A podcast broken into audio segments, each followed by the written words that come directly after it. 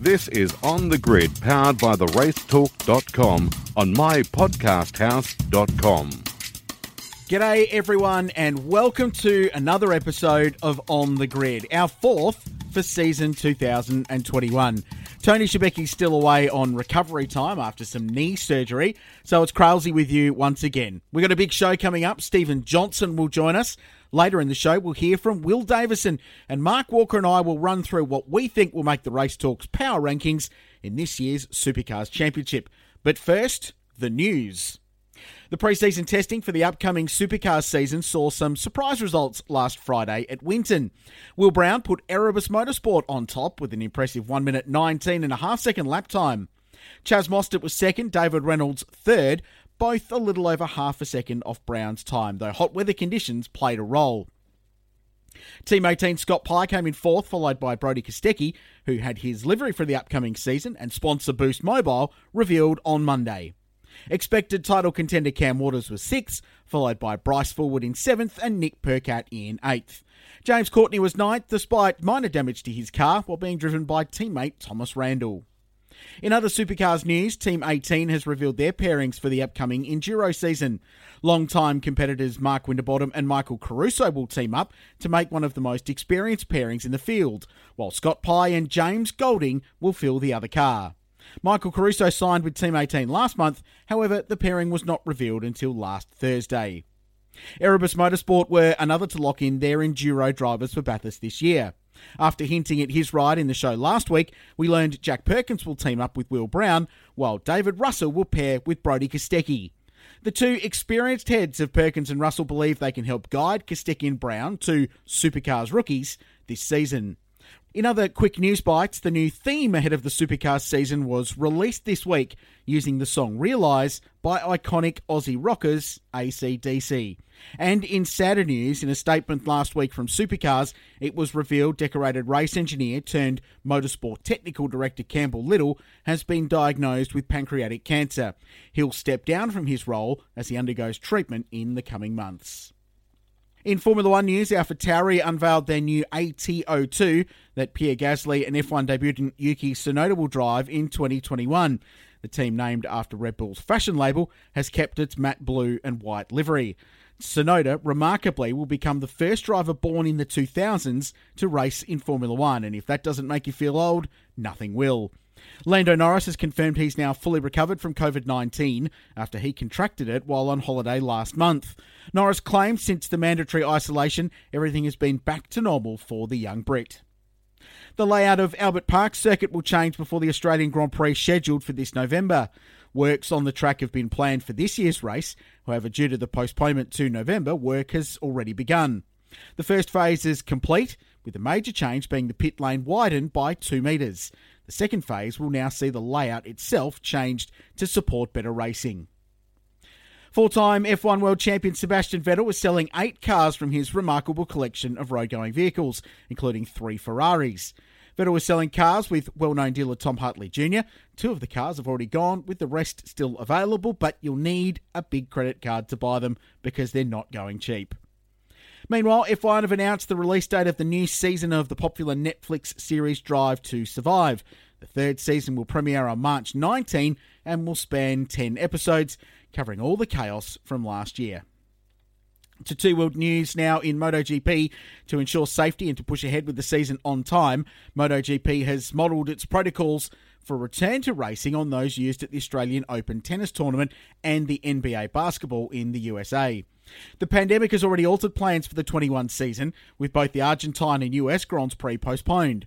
A second race in Qatar is being added, and the third round will take place in Portugal. Testing in Malaysia this month was also cancelled due to COVID 19. To push forward with the season, strict measures have been put in place to ensure everyone's safety, including COVID testing 72 hours before flighting their flight to Doha in Qatar and random testing done during their stay, among other protocols. That's it for the news. Let's dive straight into our special guest this week.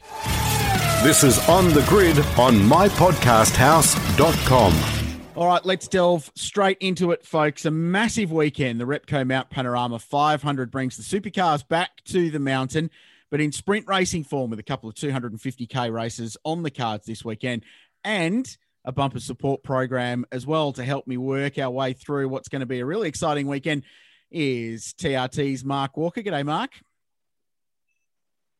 Richard Crail, this is one of your top five events of the year. I mean, four of them were at Bathurst, so uh, if only they had five, and you'd have the whole lot, wouldn't you? Correct. Exactly right. No, very much looking forward to it. It's going to be great. And I know for a fact that our first guest on the grid this week is looking forward to it as well because he's had success there in a multitude of different categories and a little bit of history this weekend because a very, very famous car, or at least a modern day interpretation of it, will return to the mountain for the first time in basically 40 years in the Gulf Western Oil Touring Car Masters.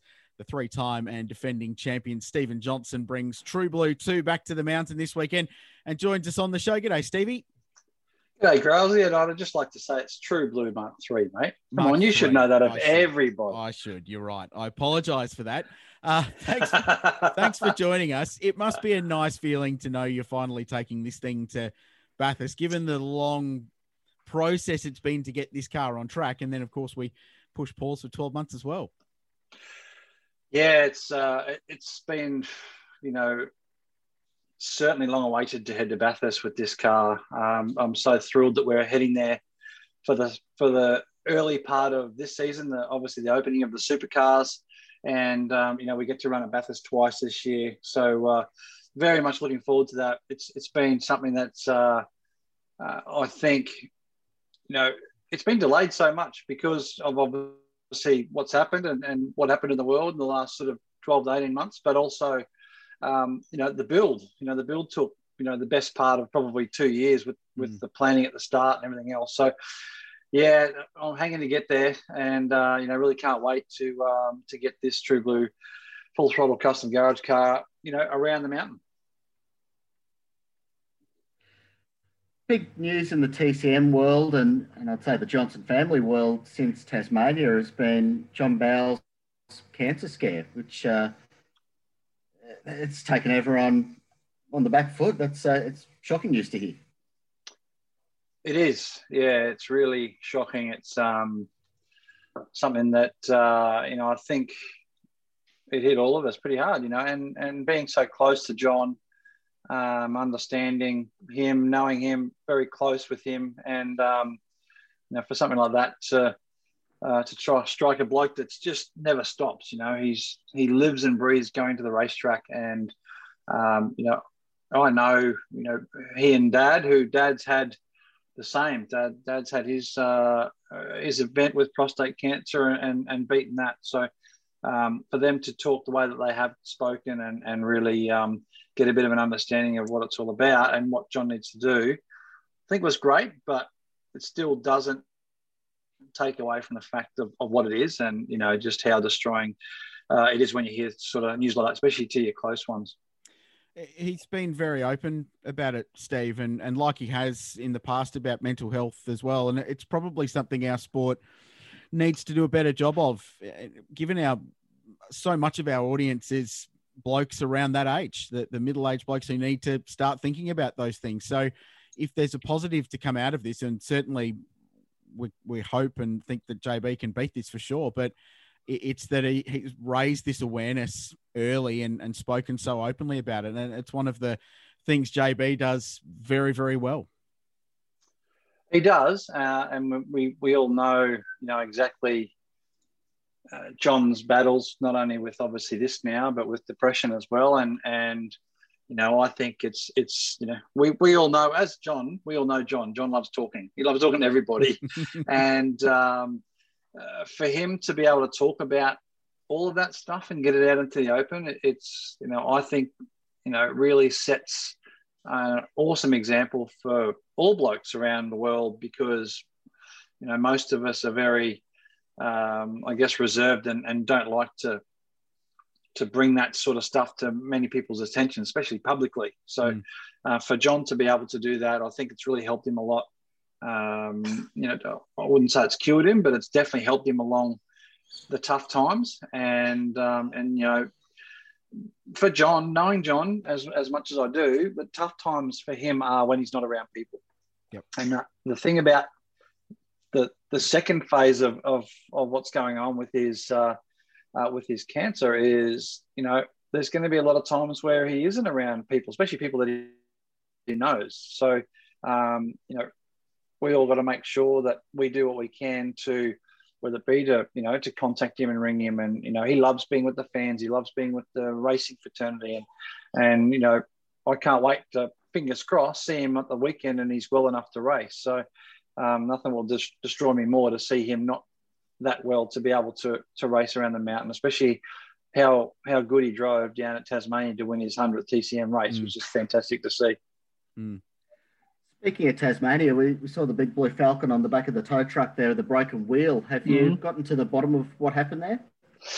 Uh, we have. It's it's and it's not really. Um, you know, there's no fault of, of the wheel company itself. There's no fault of ours. It was just it was just just a one of those engineering things that um, happens from time to time in race cars. You know, we've been through it all with the stress tests and everything else, and everything has been fine. Um, the wheels were designed for this car, and um, you know, albeit you all the other wheels are away getting tested now as we speak. So we've got a, uh, an interim wheel going on the car for Bathurst, but um, you know, it's it's just one of those things. It was actually quite funny because um, when the wheel uh, did fail, it was um, uh, something, or, or, or, I guess you call it ironic for me because initially I thought, okay, there's an issue on the right front, but then not long after that, funnily enough, I thought that um, when Dad hit the rock in 1980, um, he hit it with the front wheel, front right mm. wheel. Uh, so I'm thinking, I jumped out of the car and I saw saw it busted, and I immediately looked up to the crowd, wondering if anyone had thrown a rock. So, um, so, uh, but um, yeah, it's just it's just funny how things come back, especially when you're a six year old kid, and and uh, and that happened back then in, in 1981. Yeah, or 1980, I should say. Yeah, yeah, yeah, correct. That's uh, that's. I think the good people of Tasmania wouldn't do that. The, the, the therapy you'd need to go in after that, I would imagine, would be extensive, wouldn't it? How, how Absolutely. Is, how is the development of the XD going? I know it's a massive project to get this car up to speed and to learn it and understand it, but. Mm-hmm. You must be reasonably happy with where it's at after essentially two race meetings, Adelaide last year and then Symmons Plains now. Yeah, it's it's definitely make making steps forward. Um, I don't think we're anywhere near where we need to be yet. Um, you know, the Ryan Hansfords and the, the Adam Garwoods, the John Bowes of the world are still, you know, quite a, a leap in front. But, um, you know, I never expected to bring this car out and dominate straight away. Um, you know, like we did in Mustang Sally. It, it, it had done that many seasons of racing. We knew every little adjustment that that car needed to fix whatever it was that I would like fixed as, as a handling characteristic. Um, whereas this car, we don't know. We have no idea what it needs. So uh, um, we, will get there. The car will be fast. We'll eventually develop it um, so that the, the car's up the front and battling out with those uh, those Toranas and, and the other XD and, and, and Camaros and all those cars.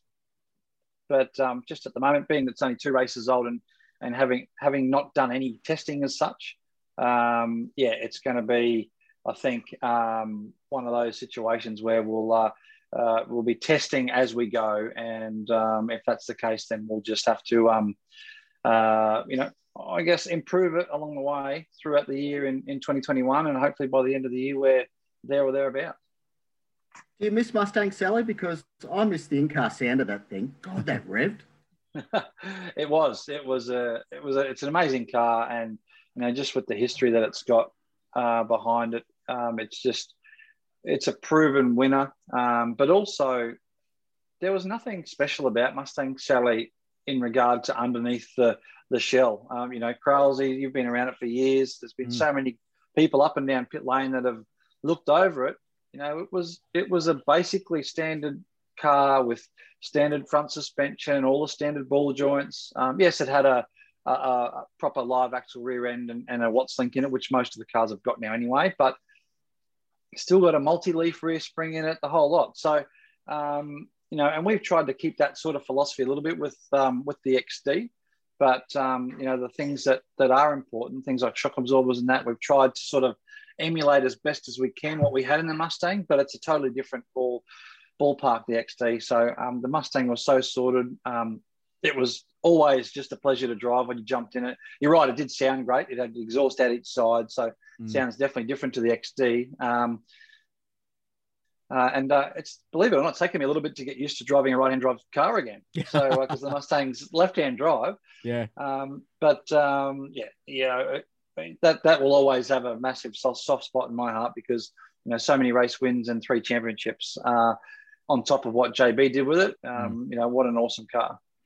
Uh, TCM at Mount Panorama when we were last there in 2019 it was one of the best bits of racing of the year in any category was you and Ryal Harris across mm-hmm. the top from Reid Park all the way to McPhillamy early in the race. It was greasy. It was quite cool. And you were wheel to wheel for, well, it must have been a K at God knows how fast in these 1600 kilo Ford Mustangs. It yeah. pr- produces pretty good racing up there, doesn't it? It does. It, it produces awesome racing. And, um, you know, I think you were saying that uh, uh, I think that bit of footage was the most viewed bit of footage in 2019. Yeah, out of, uh, out of anything. Anything Fox Motorsport posted on their social channels, yep. supercars yep. included, that was the most watched video of 2019.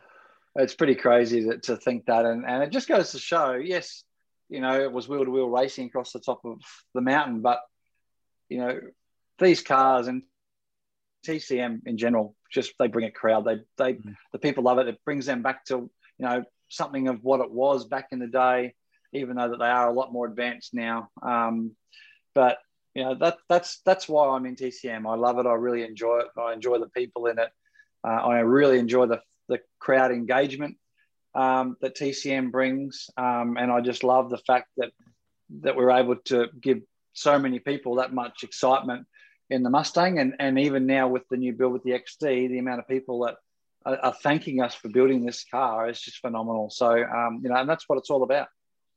How will Bathurst play into the strengths and weaknesses of the XD? Will be good down the chute? Will be good across the top? Uh, good everywhere? What, what's your thoughts? Um, I think right now with with um, you know us not having a, a full grip on the handling of the car. I think I'm probably not going to be as strong across the top as what I was in the Mustang. I was so comfortable in the Mustang and it was so well balanced across there. I think the XD will hold its own down the straight compared to the other um, the other six liter cars. But um, you know, brakes at the moment have been its big issue, having a bit of uh, trouble trying to keep the front brake temps at a reasonable level. Um, and um, yeah, so it might be a little bit uncomfortable over the top of the mountain. But that's that's what my, my prediction is from what I feel and see from the last couple of race meetings. But um, you know, it could well surprise me. We have changed the setup a little bit since uh, we brought it back from Tasmania, um, and it might be just a little cream on the on the on the cake that it needed, and it might be uh, might be a jet out of the box. So we'll just have to wait and see. Uh, let's talk supercars quickly, mate, if you don't mind. Um, opening round, new season. Uh, it's great for your family because the, the Dick Johnson Racing brand returns as the the sort of headline act, I suppose, for the team with with Roger Penske stepping away. So Dick Johnson Racing back in in that yep. entity. Um, how are you? Firstly, from a, a, DJR point of view, how do you see those boys shaping up? And then just give us your, your quick notes on how you feel like this field's going to play out. Um, yeah, it's uh, it's going to be an interesting year, isn't it? You know, obviously mm. with with Scotty gone now, um, it opens up the door for a lot of um, a lot of, I guess, opportunity for quite a quite a few others. Um, so Shane Van Gisbergen's been touted as being probably the the one that's favourite for the championship. I don't disagree with that. I think he's a phenomenal driver. He's a very smart driver, very fast driver. Um, but in in the past, we've seen um, the uh, I guess Red. What, I don't even know what you call them now. Red Bull Ampol yes. race team. um, they've they've notoriously started reasonably slow and, and got better. Um, they, they would be good at Adelaide, but then they would struggle at a few other races before they sort of get their mojo going. Um, it'd be interesting to see how they fare at Bathurst. I'm expecting them to be ultra fast because that's where they finished up at the end of last year, but um, winning Bathurst. But um, you know, there's definitely you know Anton and Will at DJR now is or Shell V-Power Racing are they're hungry. They're hungry to prove a lot of knockers wrong. That now that Scotty's gone, that the team can't win. Um, I think that they've got as good a chance as any because nothing's really changed by the drivers. I think the drivers are going to be super fast. They're going to take their time to, to bed themselves into the team environment there. Mm. Um, but I think they'll be fast. And I'd be really interested to see, uh, obviously, how Erebus goes with um, obviously their two new drivers with Will and Brody, but also the, uh, I guess, the, the solid foundation that Tickford have, have been bringing the last couple of years with Cam Waters, especially. So they're all going to be super fast, and um, you know I really can't wait to see uh, see what happens at the start of the championship to um, uh, to really get a bit of a gauge on you know who's where. 250 k's around Bathurst shouldn't be a drama for the drivers, but will there be much of a change of mentality versus the 1000? Because you're going to have to get it done and get it done pretty quick. You are, and and Bathurst is not really a place that's a very easy track to pass on either, especially in a sprint race format. They usually take their time to you do your pit stops to um, you know wear the next car down, but um, you know notoriously it hasn't been a place where it's you know you can really um, I guess take advantage of tire degradation. Um, there's not a lot of tire degradation in Bathurst with the long straights, so uh, it's going to make it interesting. I think, really, as it always has been, qualifying is going to be the key. And, um, you know, we'll see who can, um, you know, get the cars off the line and, and get that first half a dozen laps out of the way to settle down into a rhythm before, um, um, you know, they're, I guess, trying to work out their pit strategies. But what I think is going to happen, I think, I think we might see quite a few mistakes. Mm. Yeah, you know, and possibly some damage, you know, even in the lead up to the event uh, in practice and qualifying because um, the the times that you do go to Bathurst, usually it's um, you know end of the year, so you, you've got a lot of race miles under your belt. You're really focused. You, you're, you're fully comfortable with your machinery. You know now it's the first event. You know they've had one test day to get their eye in, and they're going straight to the hardest track in the country, and you know, arguably, you know, one of the hardest in, in the world to um, to try to you know crack out some 203 lap hmm. times, and um, I think you might see possibly a few little mistakes in between, um, you know, in practice and qualifying before the race actually starts. Yeah, and the added difference as well as going there in summer, though the forecast at the moment looks like there could be showers. So that'll yep. throw just an, another curveball into the equation. Uh, two quick ones to finish up on, mate. We really appreciate mm-hmm. your time in, in talking to us this week. Um, how's Jet going? Where's his racing plans at? Uh, at the moment, um, you know, I'm frantically trying to get his Hyundai ready because he's actually going to have a little race this weekend up at Warwick while I'm away, and right. just to get his eye in and and get back behind the wheel. He hasn't done any racing, so uh, we really need to get him back behind the wheel. And then he's racing the Hyundai uh, later in the month uh, of end of March, which is the first Queensland state round up here at Morgan Park. So that's his sort of first couple. Um, and we're also still working pretty hard behind the scenes trying to secure him a few events, at least, if not more, in um, in either a TA2 or the Trans Am Championship as well. So um, there's a little bit going on there. We're, um, you know, we're trying hard for him and, you know, we'll see what we can do in the, in the coming weeks. Mega. And finally, the new season of the driver's seat is back this week, um, Wednesday nights Australian time. People can tune in and listen to that online all the way around Australia and in podcast form as well. Tell us a bit about the show and how that's going along. Yeah, going really well. So we're back on. We're back on, obviously on uh, on Wednesday, and uh, for the first one, which is great to hit it off just as the season's starting, and uh, plenty to talk about. You know, we've got uh, you know, I've got some cool, uh, I guess, interviews lined up. Um, great that we're actually talking to Timmy Slade, which is going to be great with his new team, the Blanchard Racing team. So, we're going to be grilling him about the new team, what it's like, and um, and really getting a bit of a feel for, you know, moving forward and their expectations in the championship. So, uh, you know, looking forward to that, and uh, and much more stuff um, over the, the two hours live that we're going to do, and then obviously, as you said, turns into a, a podcast for the people that missed it later on and uh, you co-host it with uh, friend of the show Matt McKeldin, who was nicknamed Diva by the people he used to work for in V8 Ute World. How many times a show does he bring up that he's won his class in the Bathurst 12 hour a couple of times? Yeah, it's there's a few. Uh, I, am definitely, uh, I, could definitely shout myself more than a six pack for the times that he's sent it. Um, if I had a dollar for every time he said it. So uh, yeah, but you know, he's he's he's great for the show. You know, he he knows his stuff. He knows his motorsport, and and and Nimsy, who produces it and is mm. on the show as well, just does an absolutely amazing job with all the sound and the you know the credits and everything else that he does. Um, it, the show's really gelled together, and, and we love working together. So, you know, hopefully we can bring some excitement again this year, and and certainly we're going to bring in a few new things to the show as well. So, can't wait to roll them out later in the year. Love it. Wish you all the best for that. And indeed, this weekend at Mount Panorama, you can catch the action from TCM uh, on Fox Motorsport, Kayo, and I think there's a couple of live races on Seven as well, which will be exciting. Keep an eye out for the True Blue uh, liveried XD Falcon. It's a beautiful thing. It'll be in TCM, the Mount Panorama 500, with thanks to Repco this weekend. Stephen Johnson, thanks for joining us. You're welcome, guys. Anytime. This is On the Grid on mypodcasthouse.com. Great to have Stephen Johnson joining us on the grid. One of the nicest blokes in the sport, loves a chat about it, which is why he's got his own radio show and continuing to kick goals in TCM. And seriously, if you get the opportunity at Mount Panorama, I know there is some paddock access this weekend, which is great. Go and have a look under the skin if you can of car 17. It is just this most beautifully constructed XD Ford Falcon, Mark Walker. I know you are a Blue Oval fan from long, long time ago. It's a very, very cool racing car.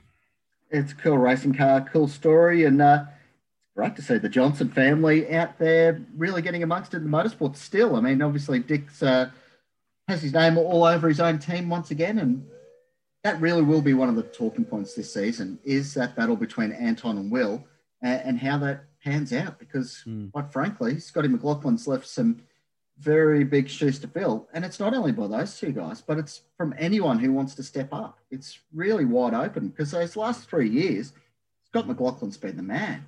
But mm.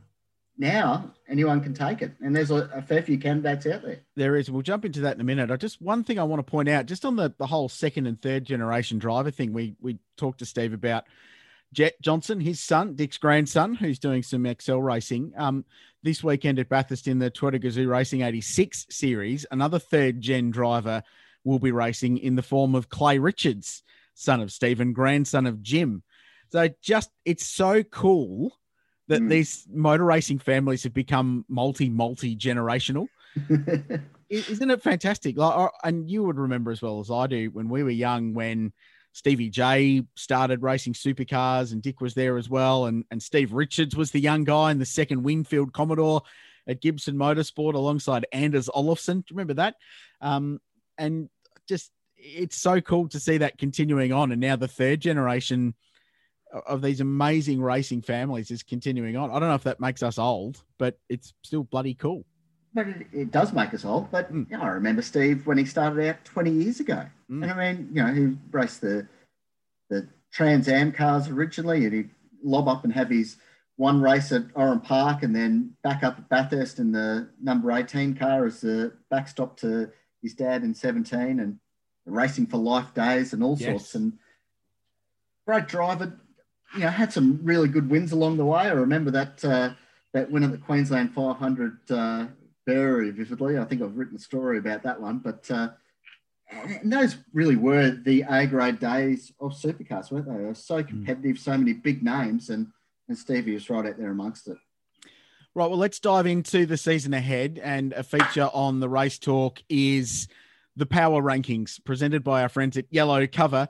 The power rankings, if you're not familiar with them, are basically the definitive guide, in our opinion, anyway, of what's hot what's not hot, and what's what in terms of what uh, after every supercar round. And we've stepped it up again this year because we're now predicting what we think is going to qualify for some rankings inclusion this year. So we'll run through them. There's a story as well on the racetalk.com that you can check out now as well.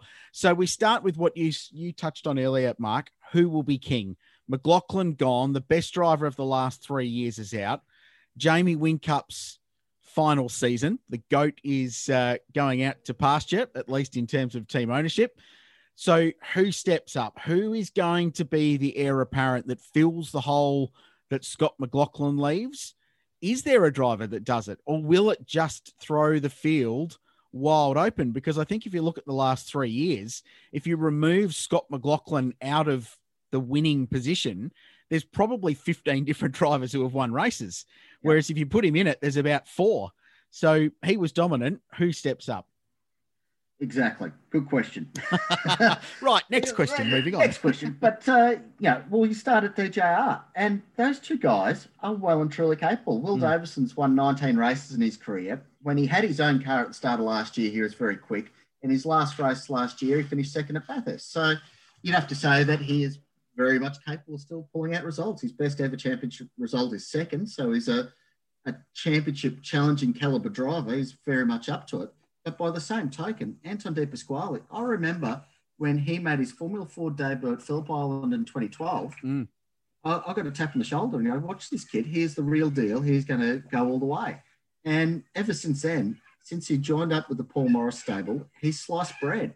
He's been the guy who's been earmarked to go places. Now he's in the place. He's got the best kit under his backside. It's a matter of him being able to get the job done now. It's his first chance in A grade equipment. So it's up to those guys to prove amongst themselves which one's better. But by the Yeah. same token, I mean, well, what's going to happen at Triple Eight? I mean, Van Gisbergen's coming off a Bathurst 1000 win. Mm. And I mean, that the problem they had last year is that they were inconsistent and they didn't know why they were inconsistent. Yeah. If they can iron that out and go back to the Triple Eight of old, if they get a handle on what they're doing with the car, well, there's not going to be any stopping them, is it? I mean, Van Gisbergen's such a talent and he's won the championship before. Mm. And he can he's obviously driving very well at the moment. I mean, he won the New Zealand Grand Prix in an open wheeler, which is just something so completely left field. Yeah. But Whincup can win too. He won four races last year, and there are times last year when he looked like the man of old. But Yep. yeah, it's all going to play out, doesn't it? There is every chance that Jamie could hang up the helmet as a champion. Yep. That, it, it is a hundred percent realistic thing to predict about this season that Jamie could win it in his final full time year, which would be an amazing dot point on his remarkable career. The, the, the next question, I suppose, and something we'll be following is the continuity side of things. And there's been so much upheaval in the paddock, cleaning house at DJR, clean house at Erebus.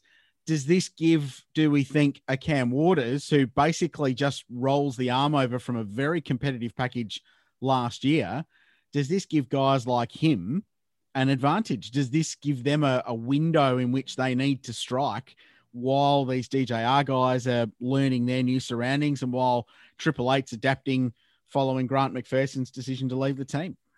hundred percent. There's always that betting in period, and it's a matter of those personalities gelling. Maybe the personalities will gel at DJR. Maybe they will just slot straight in at, at Red Bull Ampol Racing. But by the same token, the two guys who I think could be considered in the conversation, Cam Waters and Chaz Mostert, they've both got the same setups as last year, Mm.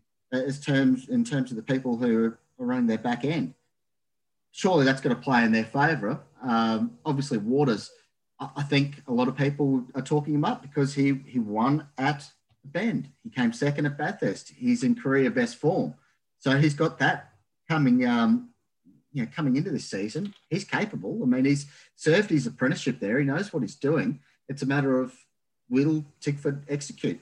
The one thing I do like about Waters, though, is that he is the designated number one in that team. Obviously, Yep. Le Brocq's there, he, he's strong, and Courtney's strong, and they're, they're both capable of pulling out good results. But Tickford can pull all their resources into making him the number one, whereas all these other squads, they've got two number ones. They've got two number ones at DJ, they've got two number ones at Triple Eight. They, they could be taking points off each other. Yeah. You look at McLaughlin last year, before he wrapped up the title, he only had points taken off him three times by Fabian Coulthard, Yeah.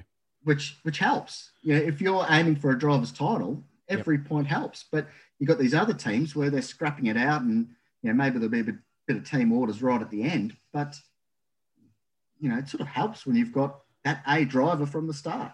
it, it was interesting. And, and one of the things I'm interested to see this year is how Waters picks up where he left off and if he can, and whether last year was an anomaly. And, and like you touched on, last year he sort of had the mantle of being team leader thrust upon him in a way. Yeah. It was it was right. You are now, and and it wasn't like a, a verbal right. You're number one. It was via circumstance. It was Will Davison. Um, in the 23 red car, which was essentially part of Tickford being shuffled off and James Courtney being brought in. And it was Jack Le Brocq, who, for all intents and purposes, is a rookie um, in his second full time season. So there was so much change in that squad, and Lee Holdsworth coming in, by the way, that he basically had to grab the bull by the horns and lead the team. And it, and it worked. And and certainly he ended the year driving better than he ever has, and, and that team functioning better than they have in a long time. So that was a big thing. And then the other element for mine, and, and the wild card really is Tickford, is what Tickford do we get? Do we get the great race team Yeah. that we know can push DJR and Triple Eight really hard, like they did at Bathurst, and very nearly won the thing? Or do we get that hit or miss squad that one weekend is very competitive and the next weekend is nowhere? So Oh. that's that's going to be a really interesting tale to follow. Oh, 100%. And I mean, you look last year, Le Brocq. Mm. Some people sort of, oh, the, the win at Sydney Motorsport Park, oh, that was a bit of a gimme. But then he backed it up at the bend and Yeah. was legitimately in the conversation there and, and on the podium. So he's capable. Um, and, and he's, he's had those three years behind him now where he, he knows the tracks, he knows the cars, he knows the race distances, and he's race fit and all those sort of things. So who knows? Those backstops, the the number two drivers, I guess, at Tickford, they're well and truly capable of stepping up and and taking it right towards us. So you know, don't totally discount them. But uh, the, the one you mentioned before there, Erebus. Mm. Which which Erebus are we going to get there? Because Yeah. everything's changed except for Barry Ryan. Mm. it's the new engineers, new drivers, Mm. uh, two rookie drivers. They're hot shots at that. They've come come to the team with very good credentials. Uh, George Commons is one of the engineers. He uh, has been giving Rick Kelly a tune up for the last few years, and, and he's obviously a, a pretty good engineer from some of the things that he managed there at Kelly Racing. What Erebus are we going to get? I think that's going to be a very big question. Where are they compared to last year, and and where are those two drivers compared to each other? Well, and that talks us into the next uh, group, I suppose, of of those worthy for power rankings consideration, and and a group of teams that one week will definitely be hot, and the next week will be in the not bracket because they haven't performed. And Brad Jones Racing, amongst any of them, are accustomed to that in our rankings. That they they end up yo-yoing up and down the leaderboard. Last year they were hot more than they were not, but then at Bathurst they were definitely not. They had an absolute shocker. So Erebus, Team 18, WAU, BJR, Kelly Grove, they're a group of race teams there that are separated by nothing. And on their day, any one of those outfits could get a car on the podium. So Chaz Mostert, absolute contender. Brad um, Nick Percat, race winner last year, regular podium finisher. Andre Heimgartner on his day on the podium, but the next day would be 15th. Yeah. So that I think one of the really interesting stories will be to see how those teams build some consistency and whether they can build some consistency or whether they're rolling the arm over for a year trying to get ready for the full rules reset when Gen 3 comes in 22. Yeah, and that's another talking point is where's the focus? It's a lame duck year. These cars are on the way out. Uh, we look back to 2012, the last time that we had this new generation of car coming in the next season. Every race was won by FPR and Triple Eight. Yes. Yeah. You know, how's that going to come into calculations? You look at the year that Whincup most recently won the championship. That was against a background where Triple Eight were designing the XB, uh, the the ZB and the V6 engine. Yeah. So they were stretched, but they still won the drivers' championship. Yep. Big organisations like that can stretch themselves and still be competitive on the track and and build what they're doing with their current car while still focusing on the next generation car. the big roller How's that going coaster. to pan out? Well, exactly, exactly. The big roller coaster for mine is Dave Reynolds this Yep. year. Uh, we, we've seen the, the performance that Kelly Grove Racing have had last year in what was an amazingly tal- um, troubled season, given everything they went through in, in rushing the development of the Mustang and then jumping on the road and rebuilding engines on the road. And they all documented it so brilliantly and they were rewarded for that in the Supercars Media Awards, which, which we, we, no one would disagree. It's very well deserved. Um, but that combination with Al McVean there as well, those Mustangs are fast. As I said, Andre Heimgartner proved that. So I'm really keen to see what what Dave Reynolds we get, whether this is the the reset that he needed in his career, clearly to, to fire things up. So that's going to be an interesting story to follow and see how they play out. Um, it's going to be interesting, Mark, as well to follow the commercial side of the sport. And we all thought we were headed for Armageddon last year, but in the end, aside from a couple that we probably don't know about, Milwaukee was the only real major catastrophe. And it certainly seems that there's some teams that have got better backing this year than they had last. And Triple Eight would be the ultimate example of that. Absolutely. They've got Super Cheap and Harvey Norman on board. I mean, they're two absolute blue chip companies and they've picked them up. You know, there's not a square centimetre spare on those Triple Eight cars. They've done an mm. awesome job selling their package. And, and a lot of the cars do look full. Yeah. Do you remember back in the day when Roland reduced the commercial package because they just wanted the silver and red Vodafone car with no yep. really annoying separate sponsors? Yep. Yeah. Funny how things change, isn't it? But, uh, you know, even DJR, they've had a good off season. They've had a few gets there, including our, our, friends over at Doric. So it's uh, good to see them jumping on board there with Will Davison and the team. Uh, and a lot of the teams do seem full. So it'll be interesting to see how that pans out. I think we're going to have three cars that are going to be on the rotating sponsor yep. uh, list this year. Good to see Coke back there on Macaulay Jones. That was announced recently. So uh, it's good that they've actually locked in a couple of cars or three, three of their four cars have full season sponsors all lined up. So uh, good job by BJR. But um, yeah, we were really scared middle of last year when the pandemic hit that we're going to be in trouble. But then they started wheeling out these deals like Repco. Mm. Repco are now slapping stickers on anything that moves or sitting still, and the Channel Seven deal as well, which is something we'll get to a bit later on. Well, let's get to it right now. That, that's that's going to be a massive story. Uh, is whether there's a rating spike, and, and Channel Ten last year were phoning it in. Let's be brutally honest. Um, the the upheaval that that network was having, and all the dramas, change of ownership, everything behind the scenes, Supercars was pretty low in the pecking order for them last season, and as a result, their ratings were less than stellar, uh, including at Bathurst, which was the lowest in four or five years from a free to air perspective on the flip side, the Fox ratings continue to be very, very robust despite the advent of streaming and Kayo Sports potentially pilfering their own audience. Despite that, the actual subscription TV audiences were very, very strong, which is why it's encouraged those guys to pick up the deal and roll on. But the, the seven deal is critical for the sport. It's really important they get it right and it's going to be fascinating to see how it plays out. And Seven have been very aggressive in their sports rights in the last six months. And um, if you're unfamiliar with some of the stuff that's gone on, Google Channel Seven and Cricket Australia. Hmm. and you will find 150 news stories about that, assuming you can still access news on your internet wherever you're listening around the world. Um, don't do it on Facebook, by the way. Um, and you can see how aggressive they're getting if things don't work for them. So it's important that supercars deliver for seven because they've gone pretty hard in promoting this return to a sport, which quite rightly they feel is traditionally their own.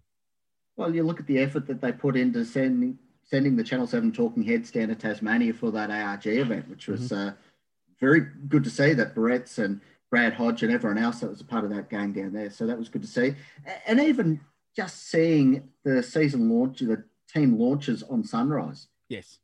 The high rating stuff on TV these days is news. It's yep. the morning breakfast programs. It's the evening news where this stuff is getting a run. A lot, a lot of eyeballs are going onto that. And Channel 7 have been going very hard. Obviously, having Mark Beretta involved at the coalface of the broadcast as well as on Sunrise helps a lot there and they seem to be taking it serious and all the right noises so far.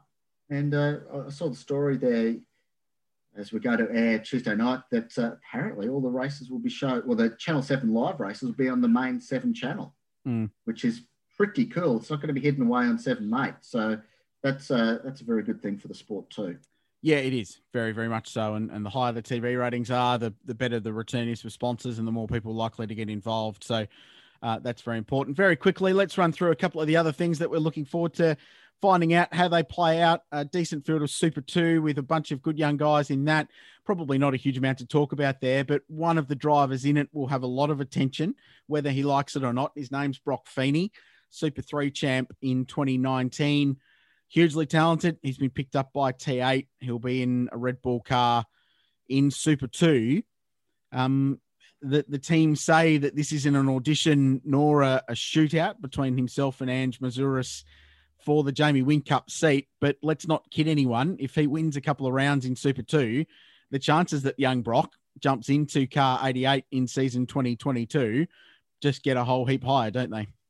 Now, after Anton, the, the next in line out of the talent factory there at Norwell is Brock Feeney. yes. I mean, it's been a pretty quick and huge rise there from Hyundai Excels. There you go, Hyundai Excel punters. Look at them Yep. taking over the world. It's great. Uh, they're going everywhere.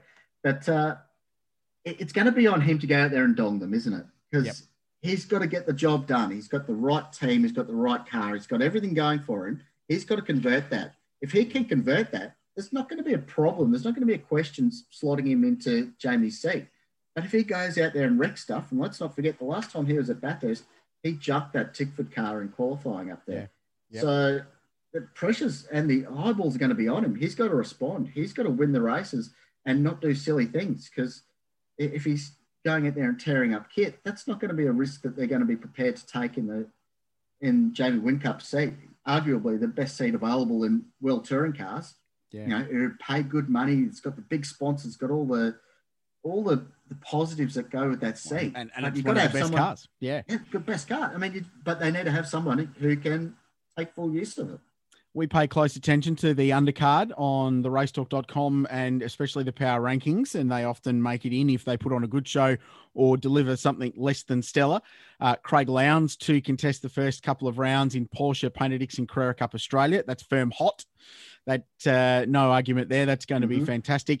The the interesting one in a what's not a not a bumper undercard for the supercars this year. Toyota 86 is back, of course will be the shift to V8 power for the Super Utes, and they kick off at the Bend in May. Will it work or won't it? Mm, yep. Good question. Exactly, and it's one we'll Well- be we'll be following very closely. I mean, is it going to fix it? I mean, was it the diesel sound and the smoke and the Well, you know? shenanigans, or will it just be a faster accident? Will they turn on some great racing? Or, who knows? Well, it's out there to be answered. it's definitely going to be um, it's definitely going to be a faster accident. There's no doubt about that. Um, the racing, ironically, was never that bad. The product was actually quite good. Uh, do you know, without wanting to be a bit getting too existential on this show because we don't do that. th- this will be a really interesting test case though, because the whole argument in motorsport at the moment is, oh, it's got to be market relevant. It, No. it, it's got to reflect what's sold on the road. No. And they tried that with Super Utes and no one cared, to be brutally honest. And and if you read the comment section on any post about Super Utes on any of the motor racing websites in this part of the world, um, not that you can read them on Facebook at the moment. We hope that gets fixed. Um, they, it's it's pretty brutal in some extent. There are a very small group of people that like them, and everyone else rubbish them. So if people start liking them with a V8 in it, but not being market relevant, because you cannot buy an Isuzu D-Max with a V8 engine, it sort of might just dispel the myth that we need to be so brutally focused in this part of the world on race what you can buy. So that that for mine will be really interesting to measure. And once they get a couple of rounds in their belt, just judge that punter reaction. If they put on a good show and they look good and they sound good, I don't think people will care whether they're diesel or not. I think they'll embrace it for just being good racing. I mean, so much of that initial iteration of Super Utes, it was about getting those manufacturers engaged. It was mm. about getting VW. Okay, we've got a, a few VW Amaroks out there in this race. Hey, would you like to buy some signage at the track? Would you like to buy a TV ad? How about a corporate suite? Yep. All that really appealed was a part of the the initial appeal of it, and it obviously didn't work out that way because the, the fields never really took off and whatnot. But Mm. for the various reasons, so people like entertaining racing, don't they, Yep. Rich? I mean, Yep. you, you look at Hyundai Excels. Whenever they're on the undercard, everyone absolutely froths about it because it's cool racing. Mm. And that's what people want to see. It's a bit of biffo, a bit of silliness, a bit of slapstick. The V8 Utes, like they were just great fun. Yeah. You, know, you had commentators taking the mickey out of it. It wasn't taken too seriously. And sometimes you need that in motorsport. Jumpy trucks are the ultimate example of that. Um, so that uh, I think we'll wrap it up there. We've we've covered a lot of ground. It's going to be a massive season. For the full story on what we think will be in the power rankings and what we're looking forward to following, jump to the racetalk.com now and also jump onto our socials because we really want your feedback on the hots, the knots, and the meh of the liveries this year. So we've got some opinions and we will voice them in the lead up to Bathurst, but we'd like your thoughts as well. So at the Race Talk, uh, we're back on Facebook. We've been blessed by being unbanned by Mr. Zuckerberg. So thank you very much, sir. Uh, Twitter, we're not news. Yeah, we're correct. not news. We're not news. We don't do news. Simple fact. Um, we're informed commentary. Uh, so Facebook, Twitter, and Instagram at the Race Talk. Let us know what you like. Do you like Team Sydney's livery? Is that hot, or is the Coke livery hot, or is it not? We want your thoughts on that, and they will make the first power rankings of the year, which will lead us in to this weekend. I think you and I can agree, Mark, that the only other thing we want more of this year that would definitely make the hot list is Dr. Ryan's story on Twitter more often. Oh, I thought you were going to say beers on Friday night. That too. They will be back at some point in a COVID friendly way, I'm sure. Can't wait. Uh, Mark, thank you. Coming up next on the show, uh, we thanks, Mark. Thanks for joining us. Appreciate it. Thank you, Richard. Enjoy the weekend on the couch. Looking forward to some supercars back into life after an interminably long off season since October last year. Coming up next, a short break, and then Will Davison joins us on the grid. This is On the Grid on mypodcasthouse.com. Well, 2021 marks a big step for Will Davison, one of the most experienced guys in the Supercars Championship. After a challenging 2020 that saw him lose his ride after the opening round of the championship due to COVID 19, he's rebounded in the best possible way, sliding into the champion team at Dick Johnson Racing. Always great for a chat. We're going to throw the podcast over to our mate Tom from Doric, who caught up with Will in the lead up to this weekend's Repco Mount Panorama 500. How are you, mate? Year 11 of our partnership. How are you feeling? How good? How good is that? Absolutely uh, awesome. Very grateful, very proud to have had such a long standing uh, relationship with everyone at uh, ALG and Doric. It's been uh, amazing journey. So uh, here we are, the start of 2021. Um, certainly very, very glad that you guys are on board once again. And I think this is going to be a really exciting year and, and chapter for us all. Well, 2020 probably didn't go the way we hoped. 2021, you've started full time, Dick Johnson Racing, and you've had a test day. How did that go and how are you feeling?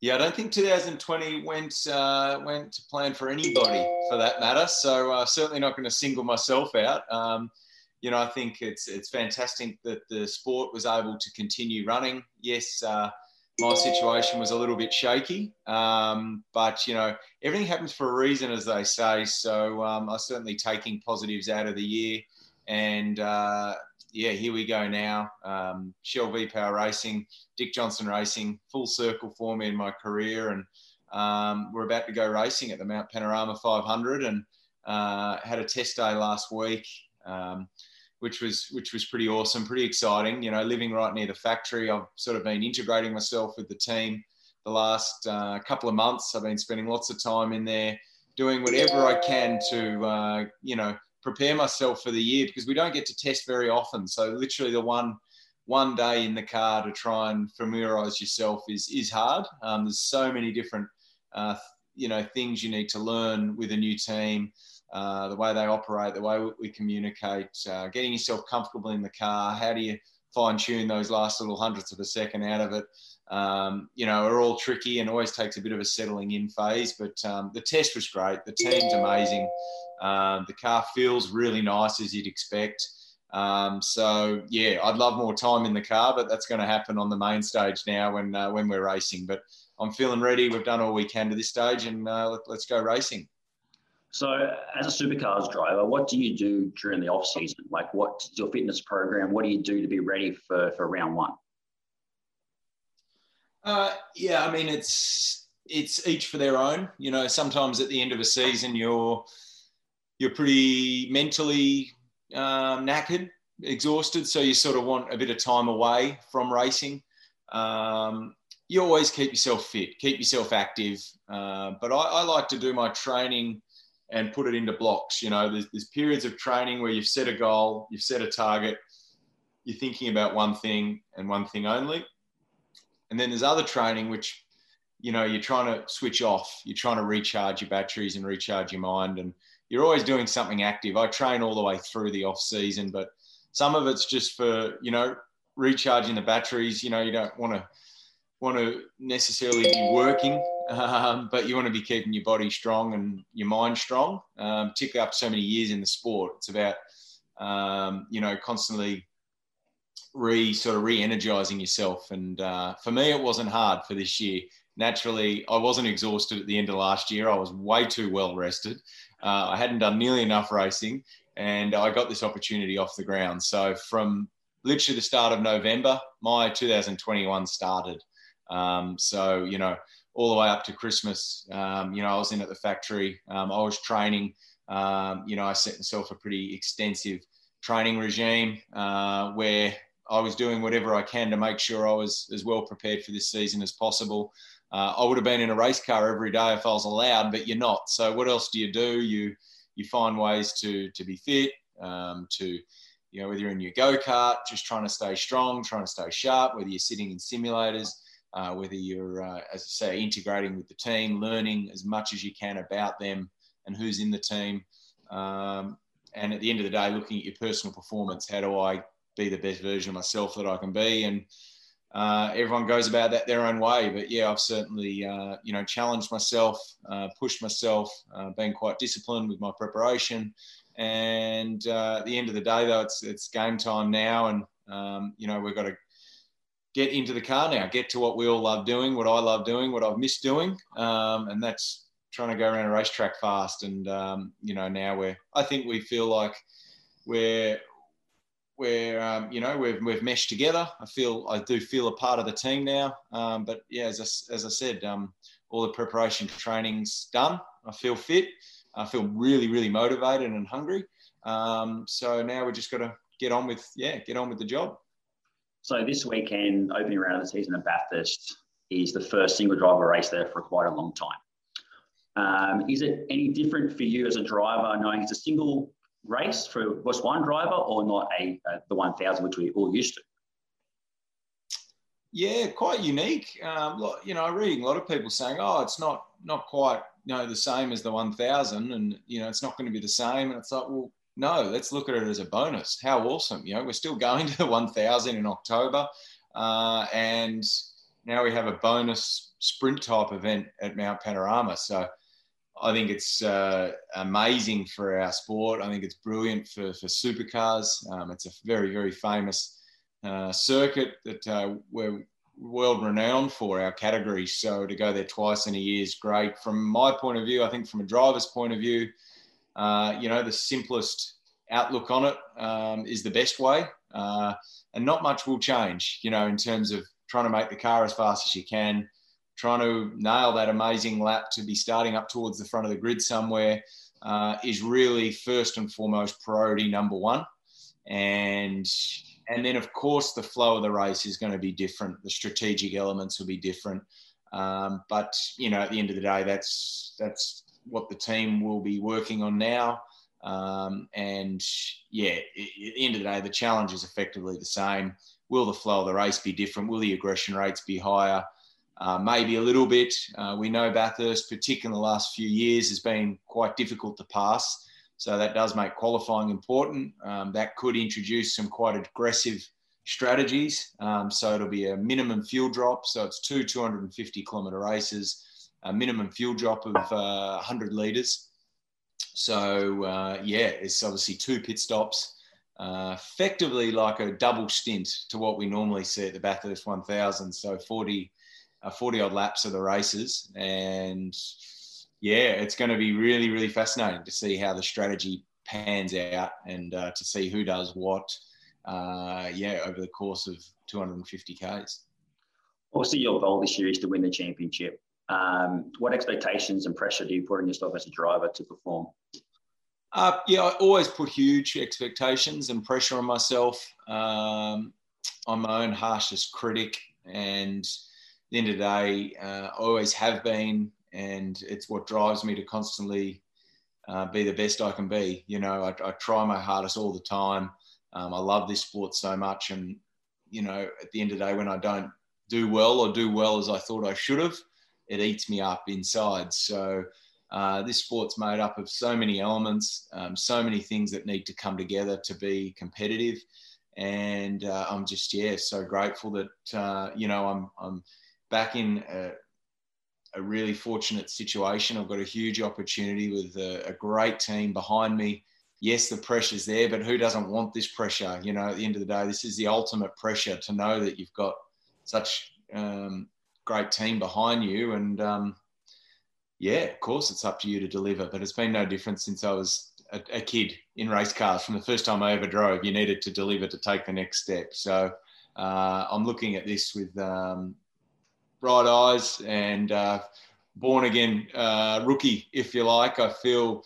Uh, like not not like a rookie. I feel like I've got a lot of experience, but I feel the enthusiasm of a rookie coming in, and uh, that I get this shot again at this stage in my career to to really go and uh, attack and attack results and achieve great things. And uh, I think the last 12 months has given us all a bit of time to be reflective, maybe put things in perspective a bit uh, with life because you know so many things out of our out of our control were going on around the world, and certainly gave me the time to look back on what's important in life, uh, to look at how cool the last 15 or 20 years has been. Yes, there's frustrating years and moments, but you know, realizing how quick the journey's gone, uh, but not feeling done, you know, still feeling like I was performing so well last year and I certainly didn't feel ready to, to walk away from the sport, but you got to, you know, you, you need a few things to go your way to, to get in a, in a top line race team in, in professional motorsport. Um, certainly not luck's not the word. You make your own luck. So, um, you know, I pushed really hard to do that. And, uh, you know, I'm, I'm just, yeah, really thankful that um, you know they've entrusted me with this position, and uh, you know I'll certainly be trying to repay the team um, tenfold with with results, and and yeah, I'm just just so excited to to to try and put myself to the test and and see what we can achieve, and I'll be enjoying every single moment. That's for sure. I won't be taking uh, anything anything for granted. Well, we're excited to continue our partnership with you and join DJR and Anton. And we wish you all the best for this weekend, mate. Go get them. Thanks, Tom. And we say thanks to Tom and to Will Davison as well for that great chat. That's it for the show this week. My thanks to Mark Walker and to Steven Johnson for joining us. Tony Shebecki's back next week with some interesting insights into the world of knee surgery and some of the odd side effects, perhaps, that it may cause, although we probably don't want to deal too much into that. Thanks for listening. Don't forget to subscribe wherever you get your podcast from and follow us on the Race Talk for all the latest from the world of motorsport. Thanks for listening. We'll see you next week on the grid.